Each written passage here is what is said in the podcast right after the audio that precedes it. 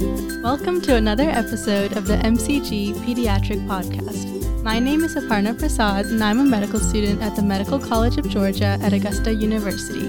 I am joined by Dr. Sunil Kapoor, who is a professor of pediatrics who specializes in pediatric pulmonology. He serves as the current division chief of pediatric pulmonology at the Children's Hospital of Georgia here in Augusta, Georgia. Welcome to the podcast, Dr. Kapoor. Thanks, Aparna. It's awesome to be here. So, today we're going to be talking about chronic cough in children. Typically, when a child has a cough, we immediately think of some type of illness. But what happens when the cough persists? How long is a viral cough supposed to last before we need to be concerned? So cough is one of the most common things you're going to see in a pediatric practice. Kids cough. It's it's what they do. It's actually a good thing to cough. It's one of our primary means of airway defense. So when you cough, it's usually a uh, manifestation of uh, our body protecting ourselves coughs can linger with anywhere from 10 to 14 days of coughing with viral illnesses. But in terms of consensus definition, a cough becomes chronic after about four weeks of consistent coughing.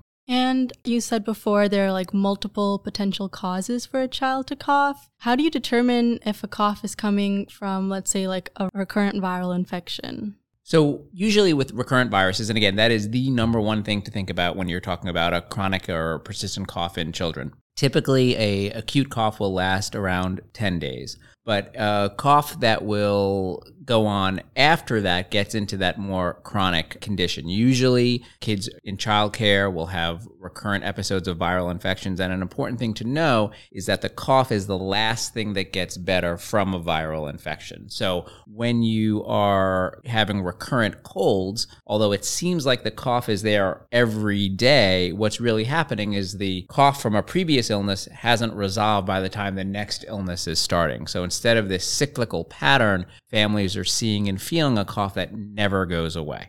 Okay, I see. So, an important question to ask is how long the coughing episodes last and if they've ever been sick with a cough for more than two weeks. Absolutely. I think that is a consistent and a good way of getting to that information. Again, families are very much disrupted by coughs, especially like most things in pediatrics, it gets worse at night. So anything that affects a child sleeping and by default a parent sleeping becomes a significant primary concern. So teasing that apart is really important. And how would you treat this kind of cough? So, the important thing about a cough is distinguishing is it something that you're worrying about or not? And I think, I'm sure we're going to be talking about those more worrisome coughs down the road. But in terms of treatment, really, it's time. It's time and TLC and support. Uh, Over the counter cough medicines have not been shown to be of benefit in terms of cough, and there are side effects with that, especially if they're dosed inappropriately in children. There's been some very, very adverse outcomes along those lines. And it's important to really align with family what the expectations of a cough are, and with everything else looking okay, that the goal of reassurance and watchful waiting is an appropriate first and sometimes second step. Does it matter if the cough is wet or dry?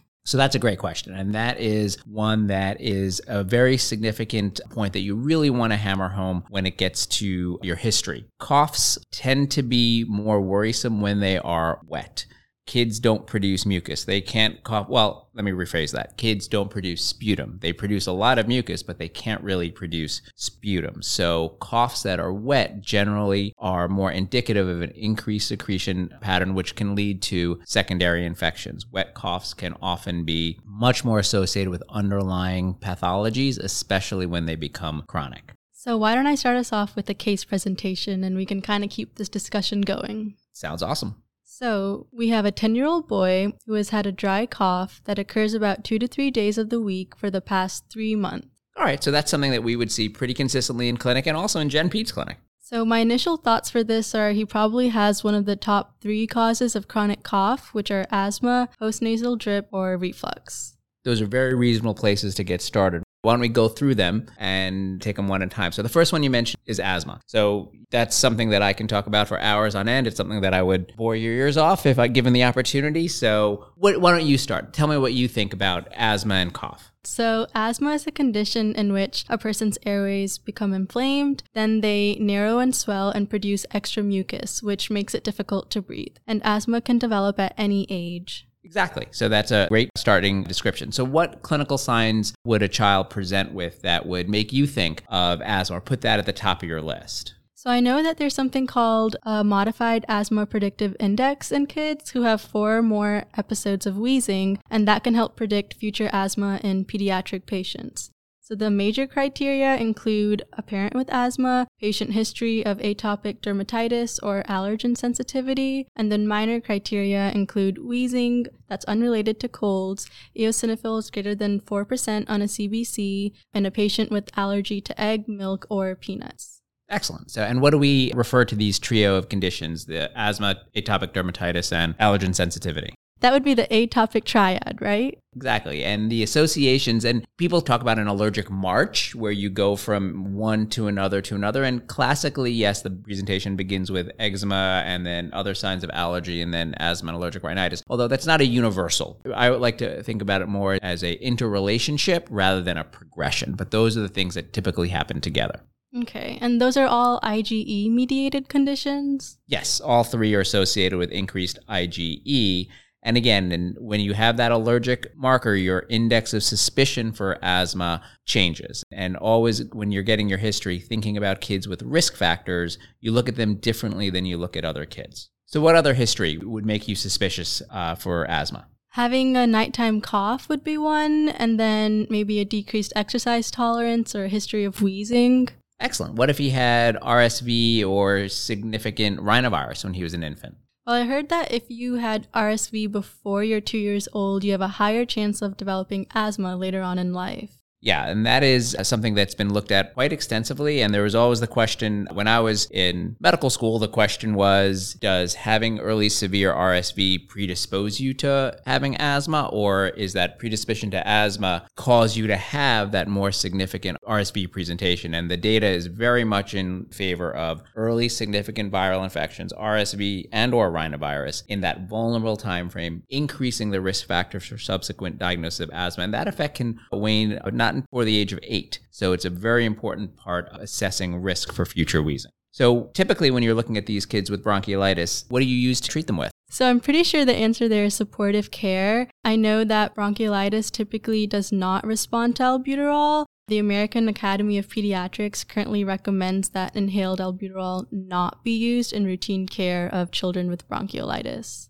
100% agree. So let's say you're confident this kid has asthma based on those risk factors and that other clinical presentation. If you were seeing this kid in your office or in a pulmonology clinic, what would be the first thing you'd want to do? So you'd want to evaluate his lung function, and that can be done by a pulmonary function test or PFT. I know that typically PFTs are ordered for kids who are six years of age or older because performing this test, you have to put on like a nose clip and have a mouthpiece, and you have to listen and understand when to take that deep breath and forcefully exhale. I agree. And and I would encourage anyone who's listening to this podcast, if you've never tried to do a pulmonary function test, do a pulmonary function test because how hard it is is is a challenge and what we ask our kids to do to to get this data. Some adults and adolescents have a really hard time doing it. So when you get a PFT and you can get that quality study, what does it tell you? The PFT measures the FEV1 to FVC ratio. So, FEV1, or forced expiratory volume, measures how much air a person can exhale during a forced breath in one second.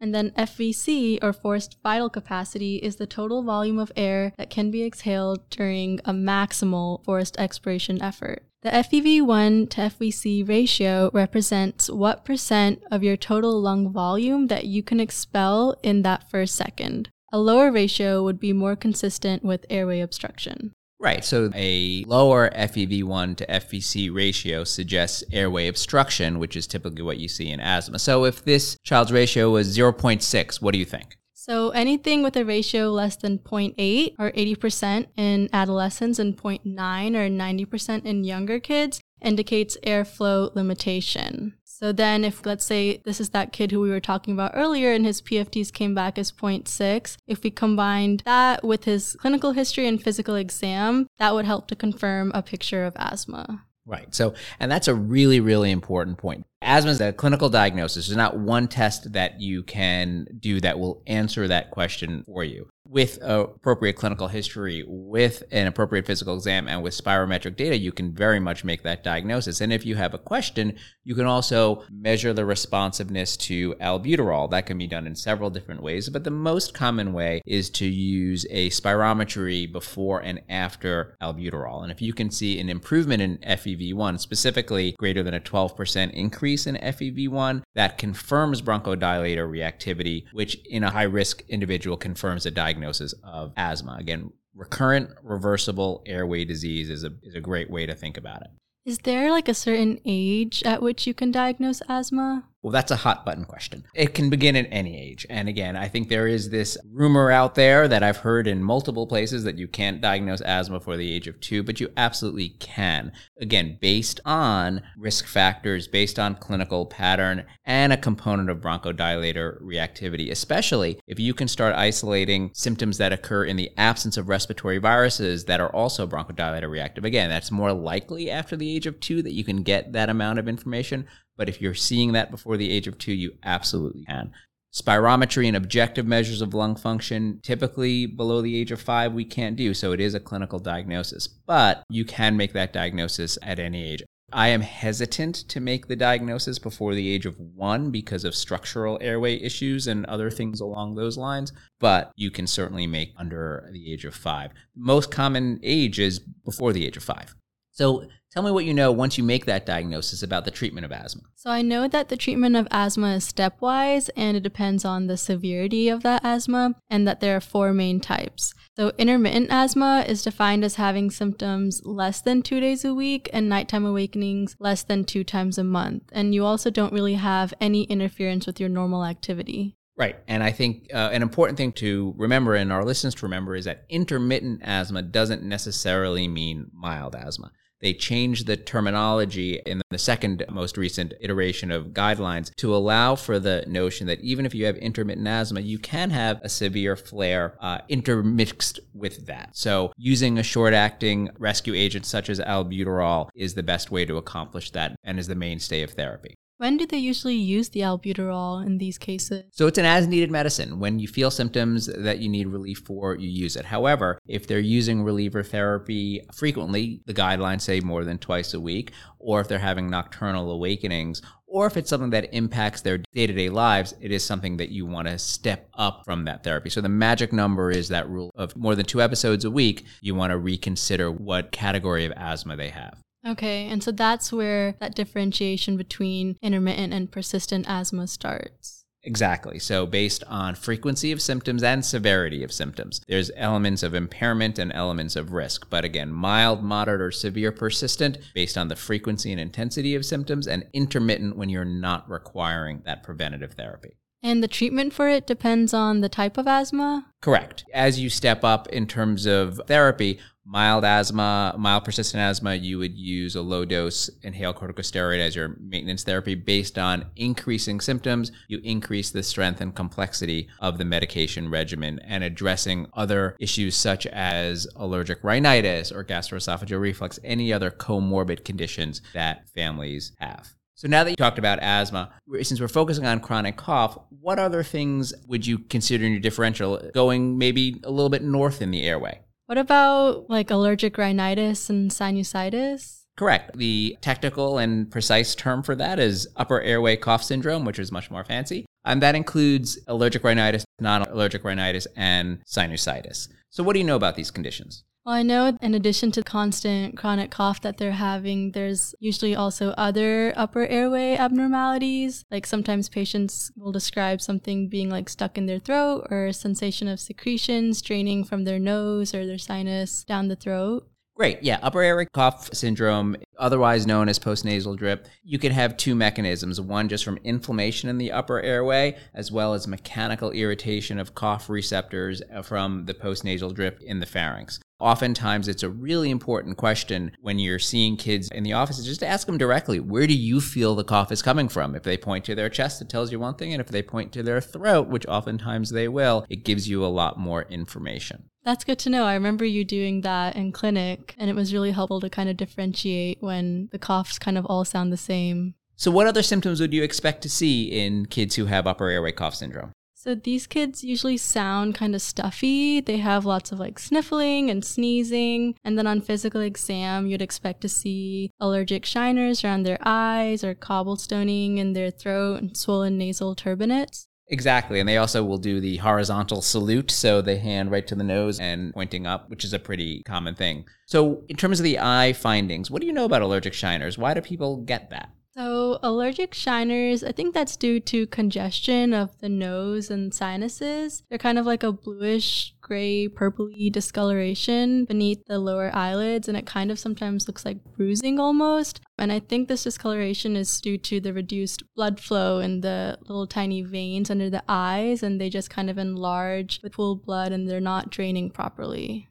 Good. And and when we're look, doing a physical exam for the upper airway, we also tend to look in the throat, looking for changes such as cobblestoning. What do you know about that? Yeah, so cobblestone throat results from that irritation in the throat because of the postnasal drip from infections and allergic reactions. And there are like these bumps that you can see in the back of the throat. They usually go away once whatever's causing the irritation resolves. Exactly. And parents also like looking at those things as well. So sharing that physical exam finding with parents oftentimes have them buy into the diagnosis uh, a little bit more.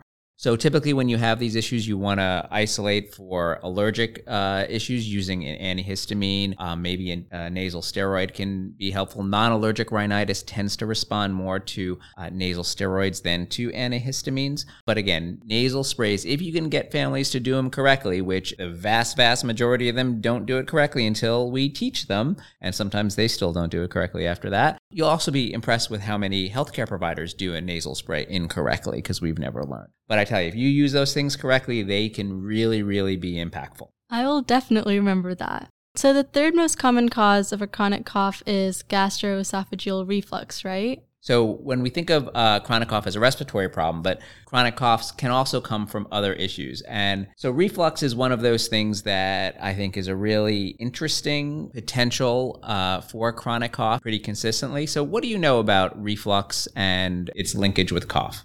So, I know that reflux is the passage of gastric contents into the esophagus, and that can happen with or without regurgitation or vomiting. And then, when the reflux leads to more troublesome symptoms or complications, such as esophagitis or strictures, it's referred to as gastroesophageal reflux disease or GERD.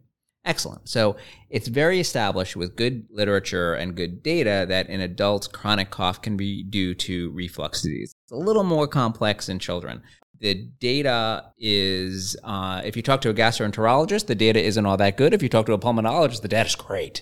So there is some controversy in terms of the linkage between reflux and cough. But when you think about cough, there's two real main categories that international guidelines have come to specific and non specific. And as you can assume by the name, non specific cough refers to a cough more than four weeks in duration with little signs or symptoms to point to an underlying process. Reflux is part of that specific cough category. Okay. Do you mind explaining that a little bit more? So, you introduced the topic of reflux as a very primary cause of cough. I agree with that when you have other signs and symptoms that point to reflux. Reflux as a non-specific cough in children actually isn't as common. So when you think about reflux as a means for cough, there's two ways that you can have that. One can be from secondary aspiration. So a- after a child or a baby eats, formula or gas secretions come up, they come up past uh, far enough that they then get aspirated into the airway, and that physical sense of aspiration can cause a cough. The other way to think about aspiration is primary aspiration, and that comes from suck and swallow discoordinations, things going down the wrong way or the wrong pipe, so to speak. And typically, children with that will have an, either an anatomic reason for that, a laryngeal cleft or a cleft palate, or some developmental delay, either from a neurologic issue or from prematurity where their suck and swallow hasn't been matured to the same degree. It's always something to really, really consider when you're concerned about development for any reason to think about primary aspiration or suck and swallow discoordination as an etiology for the cough. Other things that these children often have are NG tubes, which allows a child to get the calories they need, But again, that's also a physical irritation of the back of the throat, and that in and of itself can lead to coughing. So, getting a detailed feeding history both during the feed as well as after the feed really does help figure out whether or not there's a linkage between feeding reflux or primary aspiration and a cough. So, really, when you dig deep, oftentimes you'll get a specific reason for the cough. But again, a non specific cough to go to reflux, the data doesn't really bear that out that well. Could pneumonia be like one of those complications that would come from, let's say, a kid who had reflux and then was aspirating? Absolutely. A recurrent uh, pneumonia or aspiration pneumonia is certainly something that can be a complication of that. The interesting thing about pneumonia, though, um, we don't have cough receptors in our alveoli. So if you have a truly lobar pneumonia, oftentimes cough is not a significant part of that in the acute phase. But in terms of a chronic irritation, cough in, in an aspiration pneumonia or an aspiration pneumonitis, cough is certainly a primary uh, presentation. How would we go about diagnosing this kind of cough? So I think again, most everything else in pediatrics and specifically in pediatric pulmonary, it starts with your history, getting that really detailed pattern of feeding. So for reflux induced cough, a lot of the cough can be temporally correlated with eating or right after eating. Uh, oftentimes it's worse at night when they're lying flat. It can be either dry or wet. There's often other signs of reflux in young babies, arching behavior or fussiness after eating. In older children, lots of belching or burping or abdominal pain afterwards. And in those situations, doing an empiric trial of reflux therapy for four weeks with the PPI is a great way to make that diagnosis and also might be therapeutic along those lines. In younger kids, if you're really worried about structure or anatomy, an upper GI is a great way to, to look for anatomy. Not a great test for reflux, but a really good test for anatomy to make sure you're not missing anything else. And if you have concerns related to primary aspiration leading to a cough, a video swallow study is a great way to assess for dysphagia. Right. I remember learning that PPIs are first line therapy for acid related GI tract disorders in kids. So putting them on something like omeprazole would be the first step. What do you think the treatment would be for like aspiration? So for primary aspiration, that's hard. That's very hard. Uh, I think the first thing is answering why. Is it an anatomic issue or is it a functional developmental issue? So changing uh, in positions and pacing with feeds, nipple sizes or thickness of formula feeds. It's easier to aspirate on thin liquids than it is on thicker liquids working with speech therapy is also an important thing in learning those feeding skills. Typically, with uh, reflux, again, monitoring diet, changing consistency of formula, and then reflux medicines as an adjunct can also really help with the cough. But again, in terms of feeding issues, and if you're really concerned about reflux that's not getting better with primary therapy, it's often a good time to get your friendly neighborhood pediatric gastroenterologist involved because, again, is something else mimicking reflux or do we just need more aggressive therapies along those lines? Like eosinophilic esophagitis or other anatomic issues or things that they would consider at that point. That's really good to know. Thank you. So, what else? We've talked about um, reflux, we've talked about aspiration, we've talked about asthma and upper airway cough syndrome. What else do you think could be something to think about in your differential with chronic cough? What about something like foreign body aspiration? I know that kids are like always putting things in their mouth, right?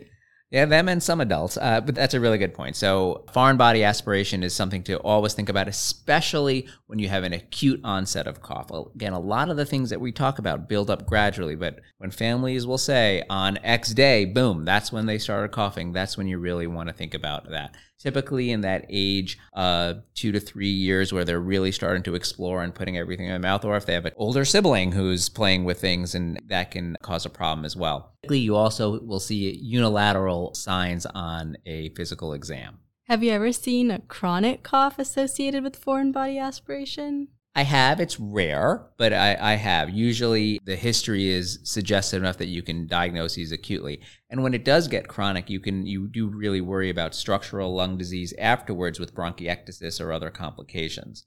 But again, it's it's really important when again getting back to history, any episodes of choking or any episodes of events at the dinner table or little toys that are missing around that time could be a, a concerning history.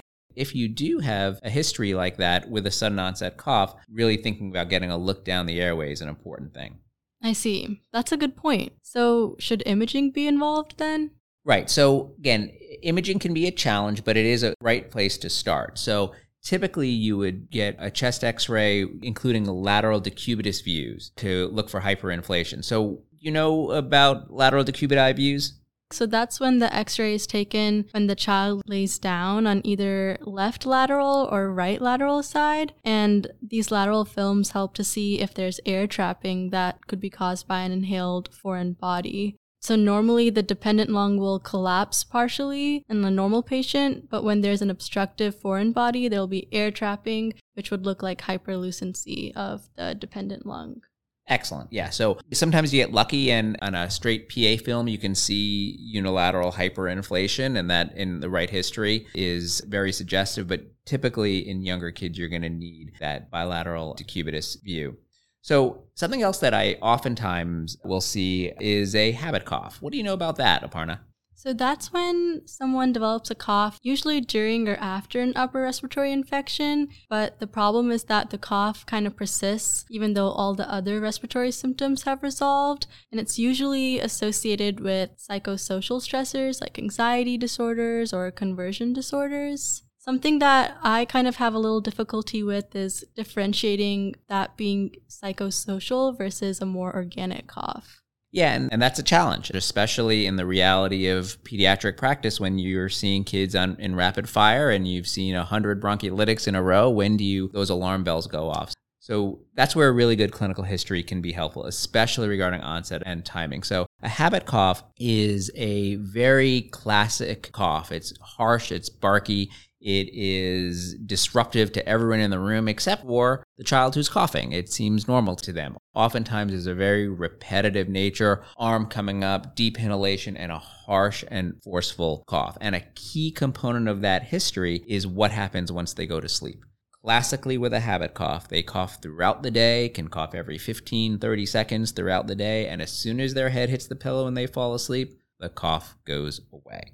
And when you have that history in the setting of a chronic cough, especially a dry cough, that makes you really think about a habit cough. And then diving back in terms of other psychosocial stressors that could be going on at the home or at school. You don't have to have associated mental illness in terms of anxiety, depression, or uh, other things. I see this very commonly in kids, especially over the last couple of years, but it can be an initial presenting sign of some other issues with anxiety. What are the initial steps for treatment in a habit cough? Well, I think the first thing is recognition. And oftentimes that's really the art of medicine in terms of how you present this diagnosis to a family. Remember, they've been coughing for weeks on end. Family is stressed. Oftentimes, there's interruptions with school behavior. And if you walk in the room and go, it's all in your head, you're going to run into some problems there. So, really having a nuanced approach to presenting the diagnosis, I tend to go back to physiology in terms of that and presenting it as a way of this is the body just reacting differently, and we just need to retrain the body from that. So the treatment of choice is really recognition, acknowledgement, and then some behavioral tips and tricks to get them to distract themselves and have them fix their cough themselves. I typically will have them, if they buy into the diagnosis, by the time they leave the office, they're cough free. Oh, wow. That's crazy. That can just take a little bit of helpful guidance and that cough can just kind of resolve on its own. Yeah, and, and usually it's a it's a mixed bag from the family. On the one hand, they're really relieved that the cough is gone. On the other hand, they're like, "This could have been fixed months ago." Yeah, it's it's usually an interesting conversation. So I think we've come up with a pretty great differential for chronic cough, uh, and especially in terms of that dry chronic cough. Let's go to a new topic, something called PBB or protracted bacterial bronchitis. This is a diagnosis based on a continuous wet or productive cough for four weeks. And that's where we really get into that distinction between dry and wet cough. The cough usually responds to antibiotics, and the standard antibiotic used is amoxicillin or clavulanic acid, also known by the brand name of Augmentin. So, child looks usually pretty well on PBB.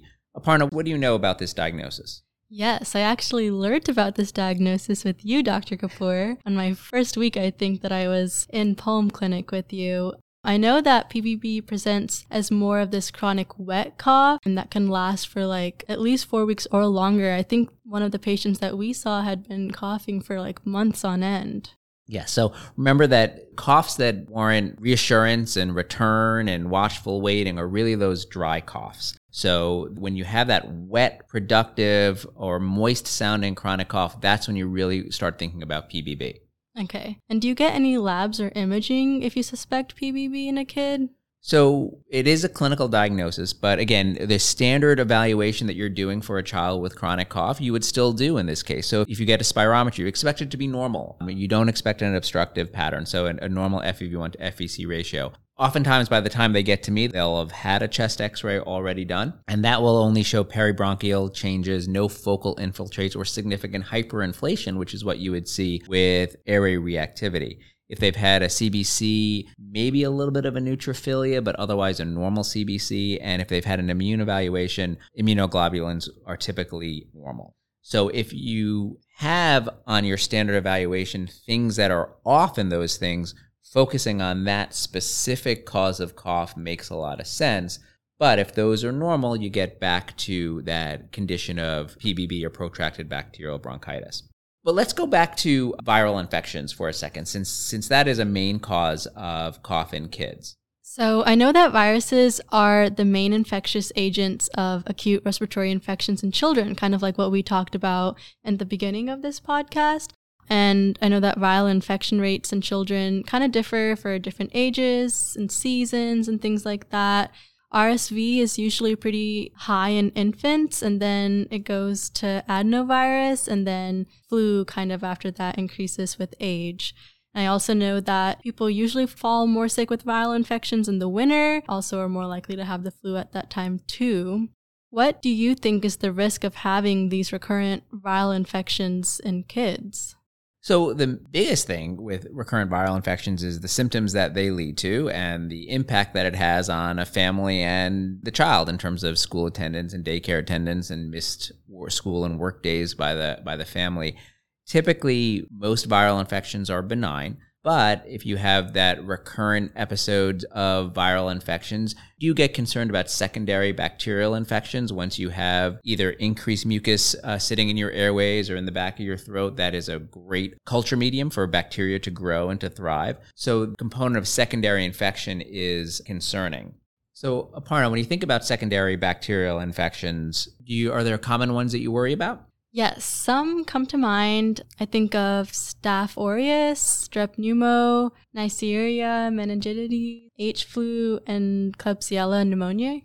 Excellent. And don't forget Proteus enterobacter and Citrobacter. Those can oftentimes be a complicating factor as well. Right. And what would we look out for to make sure that a secondary infection does not occur? So, clinically, viral illnesses, like we've talked about, 10 to 14 days. And when you get a secondary infection, instead of that normal gradual improving pattern, oftentimes symptoms linger or then intensify around the time of a secondary infection. So changes in terms of intensity or pattern of cough, going from dry to wet, are things to think about when you're worried about a secondary infection. Does fever factor into this at all? Well, from a parent's perspective, it does, but we all know fever is a, an important part of, of a general immune response, right? So, a fever that persists a few days into illness is okay, but an intensifying fever or a new onset fever midway through an infectious course is concerning in terms of a secondary process and warrants just relooking at, at the situation.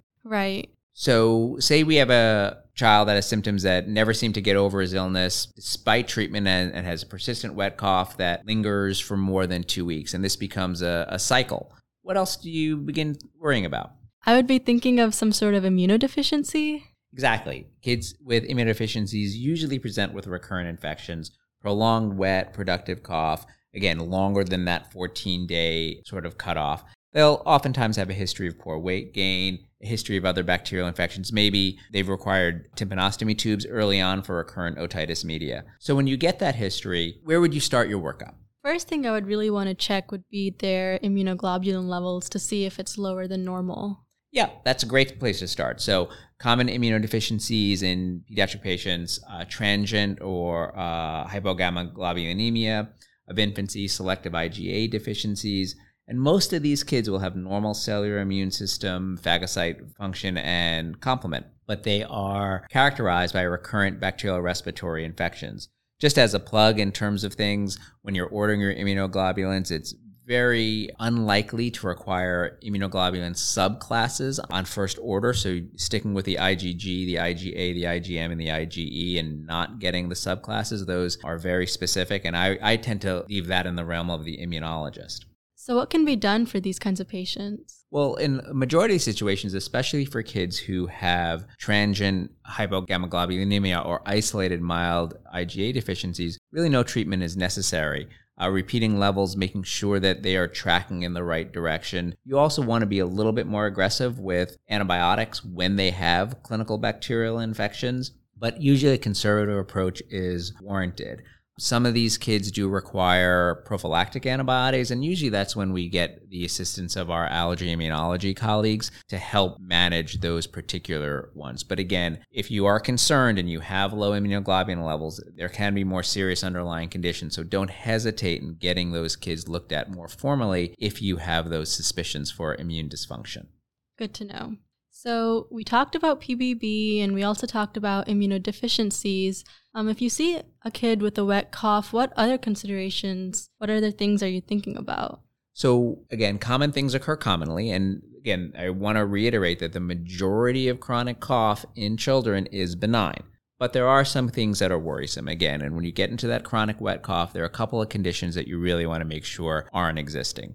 The first is cystic fibrosis. CF historically was underdiagnosed and diagnosed late. Now, with newborn screening, it's a lot easier to be diagnosed, and you very rarely will have those kids at five, six, seven years old who have been undiagnosed. But chronic wet cough, failure to thrive, loose stools, you really do want to think about CF.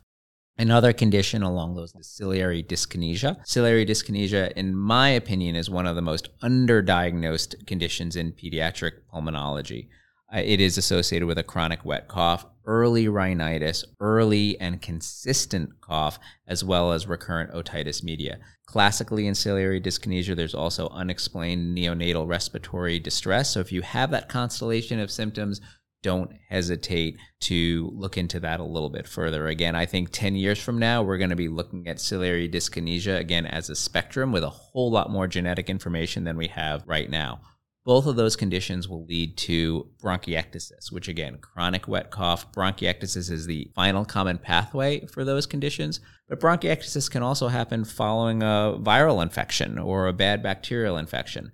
So again, when you have a chronic wet cough that's not getting better, especially with chest x-ray uh, issues you do want to consider that as a diagnosis because again making that diagnosis enables you to do a lot of really productive techniques in terms of enhancing mucociliary clearance i see that makes a lot of sense and that kind of brings us to our next point that I wanted to talk about. When should a pediatrician decide that it's time for a referral to pulmonology? Well, I think that's a great question. And it's one that I get consistently. So, when you have a chronic cough that is not getting better after first line issues in terms of bronchodilators, or if you're thinking about PBB with a round of antibiotics, and you're still in this situation, I think that's something that you really want to consider. The other thing to think about is really gauge the parental anxiety along those situations. Again, parents are concerned, and one of the golden rules of pediatrics is when a parent is concerned, listen to the concern. Oftentimes, they know better than we do. So, if there is a significant parental anxiety level relating to the cough, send them along. Happy to take a look at them. If you're worried about asthma, I think there are a couple of things that I would consider. One is uh, is the child having difficulty maintaining control of their asthma with standard treatment? Are they able to exercise? Are they missing a lot of school? Kids with asthma have a three times rate of school absenteeism than kids without asthma. So getting that as part of your history, and if you're not getting that control, send them along. You don't have to keep going to the intensive care unit to need a pulmonologist for your asthma. Are you needing more than two courses of steroids a year? Are they seeing the inside of the emergency room or the urgent care? So, in those situations, I think getting specialty help in terms of asthma makes a lot of sense. I have the blessing of being able to spend my entire visit talking about respiratory stuff, where in the general pediatric world, it's just a it's just a fraction of time. And so we have that luxury and we have the ability to really focus on those issues. And also, if there's systemic issues, failure to thrive, you're worried about developmental delay, more significant infections, recurrent pneumonias, any of those things, I would have your friendly neighborhood pulmonologist take a look. Those are some really great points. Thank you. I've really enjoyed the discussion today, but unfortunately, it's about time to wrap up this episode. But let's take some time to summarize the key points for our listeners. I think that's a great idea. I'd say the first thing when you're talking about differentiation with chronic cough is going in that wet or a dry cough. That's really going to tell you where your differential is going to lean. And again, chronic wet cough is more often pathologic than chronic dry cough. Dry or more raspy cough creates a differential that we talked about in terms of asthma or upper airway cough syndrome. Reflux, if you have specific history pointing towards that. And a good history is really key in narrowing down the more significant differentials in terms of worrisome things. How long the cough occurs. Does it occur more day versus night? What is the age? What are their comorbid conditions? What is the family history? Putting all those pieces of the puzzle together really helps. And again, uh, conducting a thorough physical exam and then a really focused laboratory evaluation. And, and I think with that, you're going to get the correct answer with putting the child through as little as possible the vast majority of the time. And again, when things don't smell right to you or the family, getting some help. Those are all great points, Dr. Kapoor. I think it's easy to feel overwhelmed when a child has this complaint of a cough because there are just so many factors that could be causing it. But breaking it down, like you said, and kind of going step by step really makes the process so much easier. Thank you so much for spending the time today going over this case and working through all the different reasons for chronic cough in children. It was awesome. I had a blast. And I want to give an additional thanks to Dr. Rebecca Yang and Dr. Dionne Adair, who provided editing and peer review of today's discussion. Thank you for listening to this episode from the Department of Pediatrics at the Medical College of Georgia. If you have any comments, suggestions, or feedback, you can email us at mcgpediatricpodcast at augusta.edu. Remember that all content during this episode is intended for informational and educational purposes only. It should not be used as medical advice to diagnose or treat any particular patient. Clinical vignette cases presented are based on hypothetical patient scenarios. Free CME credit is also available for this episode. Please refer to our show notes and website for the link. We look forward to speaking to you on our next episode of the MCG Pediatric Podcast.